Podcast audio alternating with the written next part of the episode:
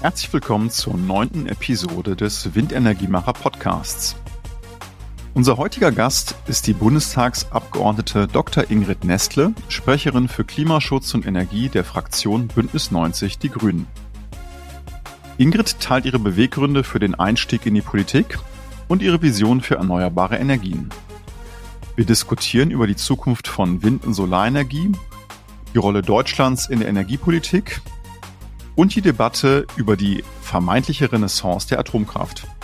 Ingrid hebt die Bedeutung flexibler Energiekonzepte hervor und erörtert, wie Bürgerenergie die Akzeptanz erneuerbarer Projekte stärken kann. Viel Spaß beim Zuhören!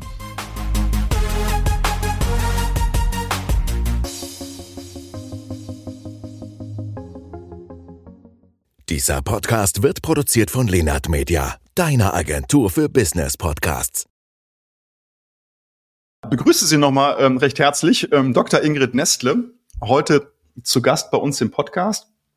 Und ähm, der Podcast findet ähm, etwas zeitversetzt statt, weil Ingrid Nestle und ich im letzten Jahr noch erkrankt waren. Ähm, aber das bringt uns dazu, dass wir direkt ähm, äh, auf ein aktuelles Thema eingehen können, ähm, was ich, wie ich finde, recht unerfreulich ist. Aber da möchte ich trotzdem nochmal ähm, vielleicht ähm, äh, Ihre ähm, Bewertung zu wissen. Ähm, Robert Habeck. Äh, am Wochenende wollte er aus dem Urlaub und ähm, wurde ähm, am Verlassen seiner Fähre, die ihn nach Hause bringen sollte, gehindert. Ähm, ist das noch legitimer Prote Protest oder äh, wo befinden wir uns da? Nee, aus meiner Sicht ist das deutlich zu weit gegangen. Also es ist klar, dass friedlicher Protest, dass Protest ein Grundstein dieser Demokratie ist. Und ich bin sehr stolz, in einer Demokratie zu leben, wo man protestieren darf, wo sogar die Rechte zu protestieren wirklich geschützt sind, weil es, weil das genau unsere Idee ist, ja, dass alle Meinungen artikuliert werden und äh, ja, dann am Ende eben die Wähler entscheiden, ähm, welche Mehrheiten sie haben wollen. Aber es ist nicht mehr okay, wenn ähm, in das Privatleben von Politikern eingegriffen wird. Wir wollen ja auch wirklich gute Leute diesen Job machen. Ähm, und das ist aus meiner Sicht deutlich zu weit gegangen. Da muss man auch aufpassen, dass äh, legitime Proteste nicht von scharf rechts unterwandert werden. Dem ist ähm, nichts hinzuzufügen. Was war denn Ihre ähm, persönliche ähm, Motivation, Frau Dr. Nestle, ähm, A, in die Politik einzusteigen und ähm, B, sich dann für das Thema ähm, ja, Energie so zu interessieren? Naja, es war eigentlich andersrum. Ich bin schon in Schulzeiten auf die Klimakrise gestoßen. Das ist jetzt ja über ein Vierteljahrhundert her. Und ähm, bin für mich zu dem Schluss gegangen, gekommen, dass ich es sehr, sehr wichtig finde, da etwas gegen zu tun ich habe dann in der Jugendumweltbewegung an verschiedenen Protesten mitorganisiert. Ich habe extra Wirtschaftsingenieurin Energiewende studiert, um wirklich herauszufinden, wie das eben funktioniert mit 100 Prozent Erneuerbaren, jederzeit verfügbar, bezahlbar etc.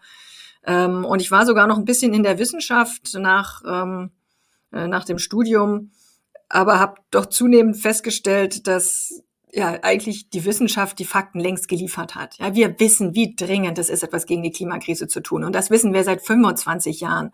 Im Prinzip sind mittlerweile auch alle Technologien entwickelt, um sehr gut leben zu können, ohne Kohle, ohne Erdgas, ohne Erdöl. Ähm, und das Problem ist nicht die Wissenschaft, das Problem ist die Umsetzung. Die Frage ist, ob wir die Mehrheiten in der Gesellschaft haben, um eben wirklich Handeln gegen Klimaschutz zu wählen und nicht nur reden über Klimaschutz und ob die Politik es auch entsprechend umsetzt. Äh, und auch das war für mich dann Motivation, in die Politik zu wechseln. Sehr, sehr spannend und ähm, deckt sich im Übrigen auch ähm, ähm, mit, mit Aussagen aus zwei vorherigen Folgen. Ähm, ich habe ja mal mit dem Volker Quaschning oder Professor Volker Quaschning gesprochen und ähm, Matthias Willenbacher die auch beide nochmal aus einmal sozusagen aus der Sicht des Praktikers und einmal aus der Sicht des Wissenschaftlers eigentlich relativ gut erklärt haben, dass der Umstieg auf 100 Prozent Erneuerbare möglich ist. Ähm, und wir uns immer wieder mit, mit, mit der Frage konfrontiert sehen, naja, an welchen Stellen hapert es eigentlich? Insofern, ähm, ja, danke, dass Sie in die Politik gegangen sind und ähm, äh, aus der Perspektive heraus äh, ein Stück weit an, an den hoffentlich richtigen ähm, Rädchen drehen ähm, damit es äh, da vorangeht. Jetzt habe ich in Ihrer Biografie gesehen und das fand ich ganz spannend, ähm, dass Sie zwischendurch, ich glaube zur Diplomarbeit, auch mal in Indien waren. Und ähm, ich hatte im letzten Gespräch mit dem ehemaligen Umweltminister aus Baden-Württemberg, Franz Untersteller, gesprochen. Der war vor seiner politischen Karriere in Kolumbien und das hat ihn sehr geprägt. Jetzt frage ich auch mal direkt ähm, vice versa. Indien, was für Eindrücke haben Sie da mitgenommen? Naja, es ist natürlich äh, ein riesiges Land mit sehr, sehr vielen Menschen. Von daher wirklich wichtig für alles, äh, was irgendwie äh, global, äh, globale Herausforderungen wie die Klimakrise äh, angeht. Mit, ich glaube, riesigen Chancen, aber auch großen Herausforderungen. Das, äh, mhm. ja, das liegt, glaube ich, auch auf der Hand so ein Stück weit. Ja, spannend. Auf jeden Fall ähm, finde ich es immer wieder interessant. Ähm, vielleicht ist das ja irgendwie so eine Gemeinsamkeit von, von den Akteuren, die äh, irgendwo in unserer Branche tätig sind ähm, oder sie flankieren politisch, dass der, wie soll ich sagen, vielleicht der Blick über den Tellerrand insofern immer mal wieder da war. Ähm, ähm, wobei die Kausalität mir noch nicht ganz klar ist, ob man sozusagen vielleicht irgendwie open-minded ist und deswegen im Ausland ist oder aus dem Ausland Erfahrung mitnimmt und sagt, Mensch, irgendwie, irgendwie müssen wir uns anders um diesen Planeten kümmern. Ähm, aber Interessant. Ja, also ich hatte auf jeden Fall, ich hatte fast noch mehr geprägt, dass ich mal vier Wochen in Burkina Faso in äh, Ouagadougou war, in Afrika. Ähm, und das war auch wirklich aus der Motivation heraus, weil ich das Gefühl hatte, wir reden so viel darüber, wie weltweit die Emissionen reduziert werden müssen. Und das hat so vollkommen andere Auswirkungen auf Menschen in sehr, sehr armen Ländern, dass man eigentlich nicht darüber reden kann, wenn man nicht wenigstens mal vor Ort war, um es selbst gesehen zu haben. Und da war ich eben auch noch sehr viel mehr in Kontakt, auch wirklich äh, ja, mit Menschen, die in ganz anderen Lebensumständen unterwegs sind, als wenn ich in Indien Wissenschaftler interviewt habe. Das verstehe ich. Und vor allen Dingen wahrscheinlich in Burkina Faso wird es auch ein bisschen haptischer. Ähm, wenn, äh, äh, wenn man die Zentren verlässt und äh, ja dann auch einfach sieht, ne, wie, äh, wie aus dem Solarpanel oder auch einem Solarofen äh, aus, aus äh, also Energie greifbar wird. Für, für uns ist das ja ein bisschen in Deutschland, naja, wir streiten zwar immer, wenn wir an den Windrädern vorbeifahren, ob wir die jetzt schön finden oder nicht, ähm, aber so richtig greifbar ist es nicht. Es ist halt sehr natürlich geworden, dass der Strom aus der Steckdose kommt. Ja, Stichwort ähm, Strom und, äh, und Windenergie. Ähm, ich würde direkt mal gerne äh, in, ähm, äh, in, in die aktuelle Diskussion einsteigen. Ähm, wir haben ja jetzt ähm, die Auswertungen liegen auf dem Tisch. Ähm, wir haben 2023 das erste Mal ähm, das Jahr abgeschlossen bilanziell mit über 50 Prozent äh, regenerative Energie. Ähm, ein Meilenstein, wie ich finde. Ähm, beim Ausbau hat Solar richtig Schub gegeben. Bei Wind hätte es noch ein bisschen mehr sein können, aber da arbeiten wir dran. Ähm, wie bewerten Sie denn den Stand aktuell in Deutschland? Wo stehen wir? Ist es ausreichend? Sind wir on track? Hätte, könnte es schneller gehen? Wie sehen Sie die Situation? Ja, also ich freue mich sehr, dass wir jetzt wirklich über 50 Prozent Erneuerbare haben. Und ich glaube, all dieses Geunke, was ich noch so aus meinen Anfangszeiten kenne, ah, mehr als fünf Prozent Erneuerbare im Strombereich, das geht doch gar nicht. Die einen meinten, wegen Wetterbedingungen ginge es nicht oder was auch immer. Ja, also das ist jetzt nun wirklich weit hinter uns. Und wir haben über 50 Prozent. Wir haben den größten Teil. Wir sehen, ja, das kann wirklich äh, der, der große Macher sein ich finde, wir sind auch beim Zubau wirklich gerade ganz gut davor. Sie haben schon gesagt, Solar ist super, Wind könnte noch ein bisschen. Das stimmt. Ähm, wobei ich schon ganz stolz darauf bin, dass bei Wind auch die Genehmigungszahl, also die fertig genehmigten Projekte ja auch nochmal zugenommen haben. Das sind halt auch zeitlich längere Vorläufe von, man kommt an die Regierung und macht neue Gesetze, bis die Windräder stehen dann wirklich äh, und produzieren Strom. Ähm, und ich finde, auch da sieht man einen deutlichen Unterschied in dieser Legislatur zur letzten, dass die Zahl der Genehmigungen sich doch deutlich erhöht. Trotzdem haben Sie recht, wir bräuchten noch mehr Wind. Und das ist auch ein Punkt, der mir manchmal Gedanken macht, wenn ich, wenn ich Menschen treffe, die sagen, ja, ja, ich bin auch für Erneuerbare. Ich finde so eine Solarzelle ganz hübsch. Not in my backyard. Ja, ich finde Solarzellen auch sehr hübsch. Ähm, aber wir brauchen natürlich alle Erneuerbaren, insbesondere Wind und Solar, beide ganz viel auch weil natürlich Wind äh, im Winter gut liefert, wenn Solar nicht so gut liefert, kann man das nicht einfach gegeneinander austauschen. Das stimmt, es, äh, es, es komplementiert sich ganz gut. Und ähm, ja, ich, ähm, ich teile das. Ähm, wir, wir freuen uns ähm, in der Branche alle sehr über die, ähm, über die Pakete, äh, die geschnürt worden sind. Gleichwohl. Und ähm, ähm, das höre ich auch, ähm, wenn ich mit äh, meinen Projektentwicklerkollegen äh, oder auch den Stadtwerken, den Energieversorgern spreche. ähm, dass so ein Stück weit ähm, dunkle Wolken am Horizont aufziehen und ähm, neben all den äh, Beschleunigungseffekten, die jetzt eintreten, auch andere Themen ähm, so ein bisschen in den Vordergrund rücken, gestiegene Kapitalkosten, ähm, Knappheit ähm, auf dem Anlagenmarkt, ähm, was Transformatoren anbetrifft, was, was Windturbinen anbetrifft. Und ähm, äh, ein Thema, ähm, mit dem Sie persönlich sich auch im vergangenen Jahr ein Stück weit ähm, beschäftigt haben oder vielleicht immer noch beschäftigen, ähm, ist der Industriestrompreis. Ähm, nehmen Sie uns doch mal vielleicht ein Stück weit mit in der Debatte, wo Sie da gerade stehen. Und dann würde ich gleich im Nachgang noch mal so ein bisschen spiegeln, ähm, wie die Windbranche zu dem Thema steht. Naja, wir hatten ja eine intensive Debatte äh, im letzten Quartal, wie es genau auszusehen hat aus unserer grünen Sicht ist es eben wichtig, auch Grundstoffindustrie in Deutschland zu halten. Das ist auch so ein bisschen eine Resilienzfrage. Ne? Ich meine, wir haben gesehen, dass Putin unsere Abhängigkeit vom Erdgas wirklich als Kriegsmittel eingesetzt hat, mit dem Versuch, unsere Unterstützung für die Ukraine zu verhindern, weil er gehofft hat, wir hätten so Angst vor den steigenden Preisen. Wir haben auch gesehen, wie viele Unternehmen äh, nicht mehr richtig produzieren können, wenn irgendwie es ein, ein Problem bei der Lieferung von Chips gibt.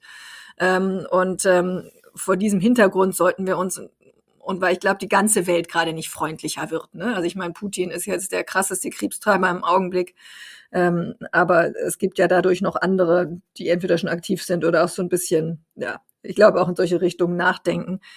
Und in einer unfreundlichen Welt muss einem diese Sicherheit, dass man Dinge zumindest teilweise auch selbst produzieren kann, dass man nicht komplett abhängig ist, auch ein bisschen was wert sein.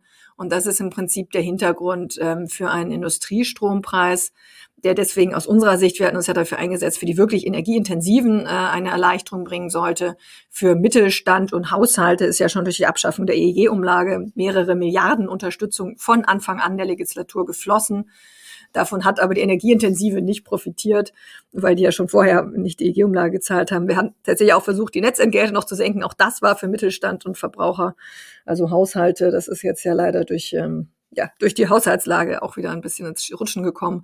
Aber jedenfalls gab es eben genau diesen einen Sektor, der noch nichts bekommen hat und trotzdem von den krass steigenden Energiepreisen durch Putins Energiekrieg getroffen worden ist. Und ähm, genau, deswegen hatten wir uns eingesetzt, dass es da was gibt es war dann am Ende ja ein Kompromiss in der Ampel, so ein bisschen für jeden. Ähm, ja, das äh, ist Politik. Ja, jeder muss, muss immer ein Stück weit äh, Schmerz mittragen. Ja, die Windindustrie ähm, sieht's ähm, sieht's mit gemischten Gefühlen. Ähm, natürlich ähm, wollen auch wir, ähm, dass, äh, dass die Industrie in Deutschland bleibt und äh, ein Stück weiter natürlich auch geholfen wird. Auf der anderen Seite Stichwort Planungssicherheit und was was kann man eigentlich ähm, äh, mit so einem Windrad erlösen? Ähm, ist es natürlich auch manchmal hinderlich, wenn man sagt, Mensch, ähm, kann ich da vielleicht irgendwie einen, einen schicken PPA abschließen und äh, wie, wie, hoch ist eigentlich noch ähm, das Interesse eines Industriebetriebes, mit mir ein PPA abzuschließen, wenn es denn einen Industriestrompreis gibt. Insofern, ähm, ja, wir blicken da mit gemischten Gefühlen auf, auf die Diskussion, aber ähm, wir freuen uns in jedem Fall, ähm, wenn Planungssicherheit kommt.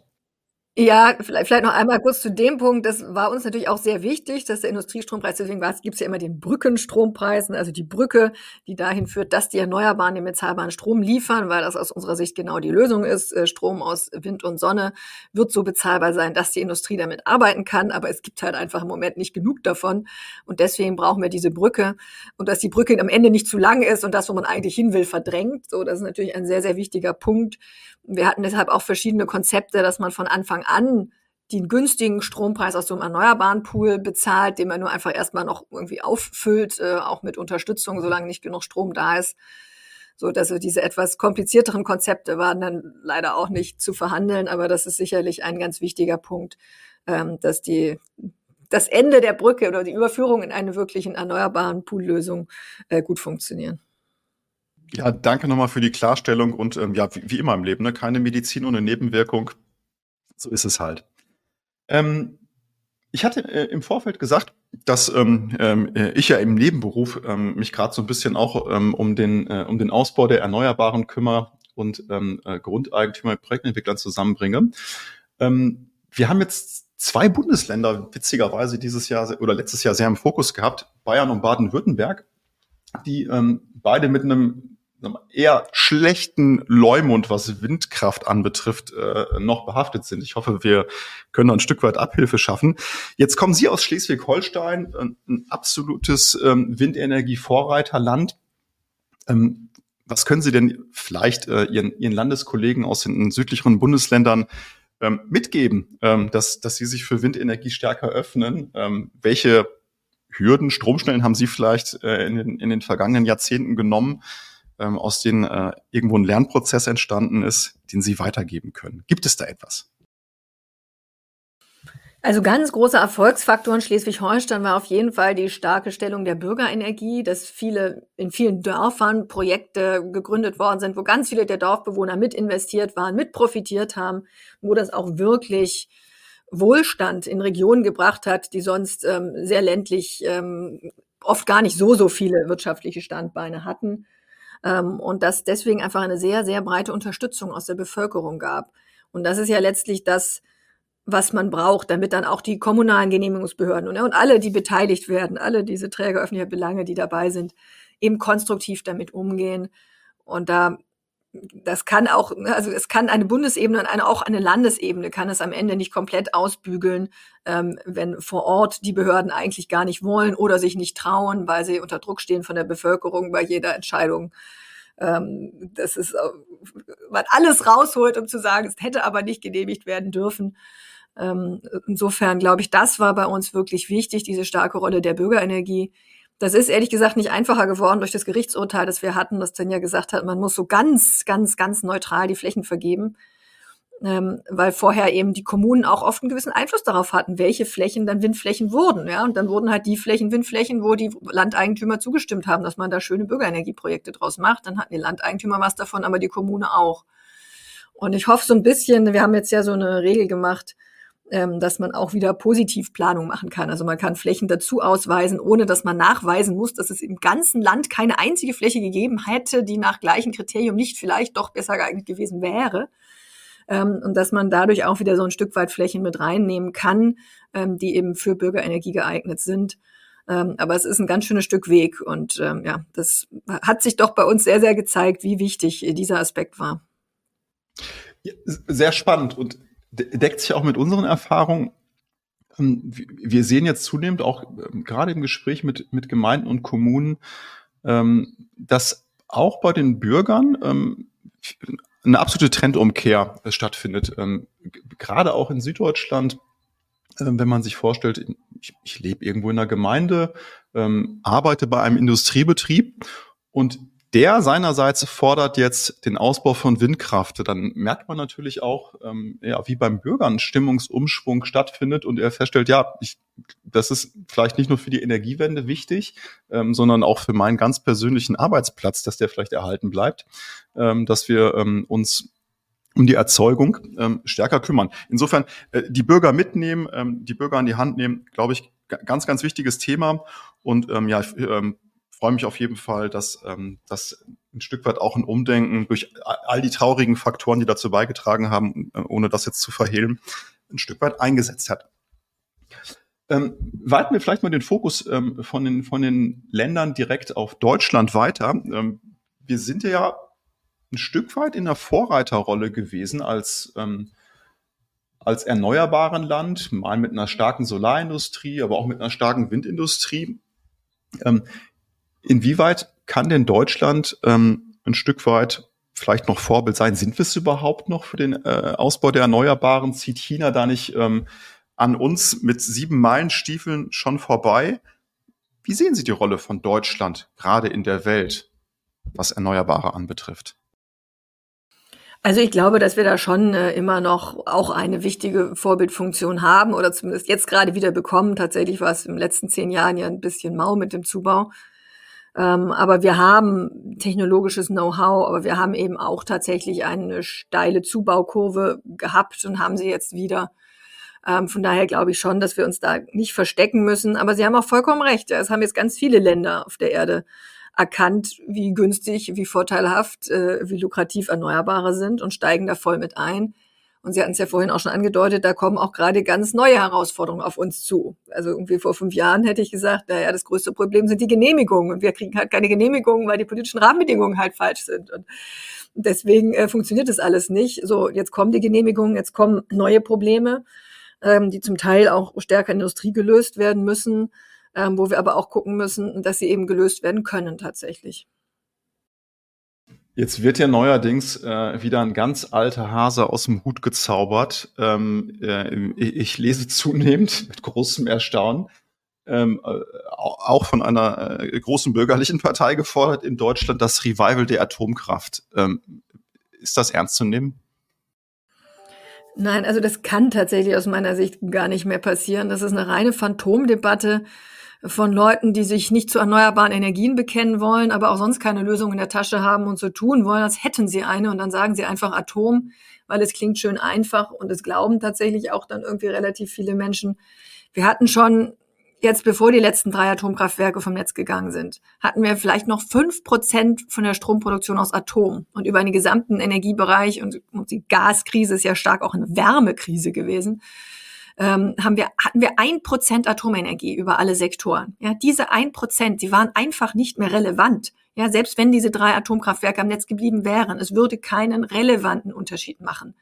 Und jetzt sind sie sowieso vom Netz, sie sind in der äh, Decommissioning-Phase, also die, die, kriegt man nicht wieder ans Netz. Und neue zu bauen, würde viel zu lang dauern und wäre viel zu teuer. Also wir sehen vielleicht daran, drei Atomkraftwerke sind in Europa im Bau. Finnland äh, und Frankreich und England, die sind alle zehn Jahre verspätet, also hinterm Zeitplan. Nicht, wenn wir jetzt anfangen, würden die da in zehn Jahren stehen. Ja, die brauchen alle zehn Jahre länger als der ursprüngliche Zeitplan. Bis die Dinger stehen, können wir auch bei 100 Prozent erneuerbaren Strombereich sein oder zumindest bei 95. Ja, das ist, ähm, es ist einfach nicht relevant. Deswegen glaube ich auch nicht, dass da irgendwas passieren wird. Aber die Diskussion ist natürlich sehr groß, weil sie von denjenigen, die wirklich keine eigene Lösung vorzustellen haben, sehr, sehr groß gezogen wird.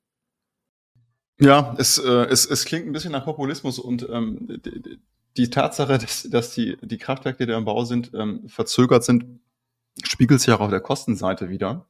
Ähm, also wirtschaftlich Spaß macht das eigentlich nicht äh, gegenüber dem, was ähm, an Erzeugungskosten aus einem Windrad oder aus einer Solaranlage rauskommt. Ähm, insofern ja, äh, teile ich da äh, naturgemäß Ihre Kritik und ähm, ähm, frage mich, ähm, wo die, ähm, wo diese Diskussion herkommt. Ähm, Frau Dr. Nestle, wenn Sie einen Wunsch äußern können ähm, äh, für den Rest der äh, Legislaturperiode, ähm, was, was können Sie der Windenergie, der Solarbranche noch mitgeben? Was ist vielleicht in Planung, ähm, auf das wir uns freuen können? Ähm, nehmen Sie uns mal mit ähm, in, die, in die politische Diskussion, die vielleicht äh, hinter verschlossenen Türen gerade stattfindet, auf die wir uns freuen können. Ähm, ich wäre gespannt über einen Blick durchs Schlüsselloch. Ja, also es ist immer sehr gefährlich in einer Koalition, irgendwelche Sachen, die wahrscheinlich gerade vielleicht kommen, äh, vorher zu benennen, weil sie dann wahrscheinlich nicht mehr kommen, weil es irgendwelche Störungen in Gesprächen gibt.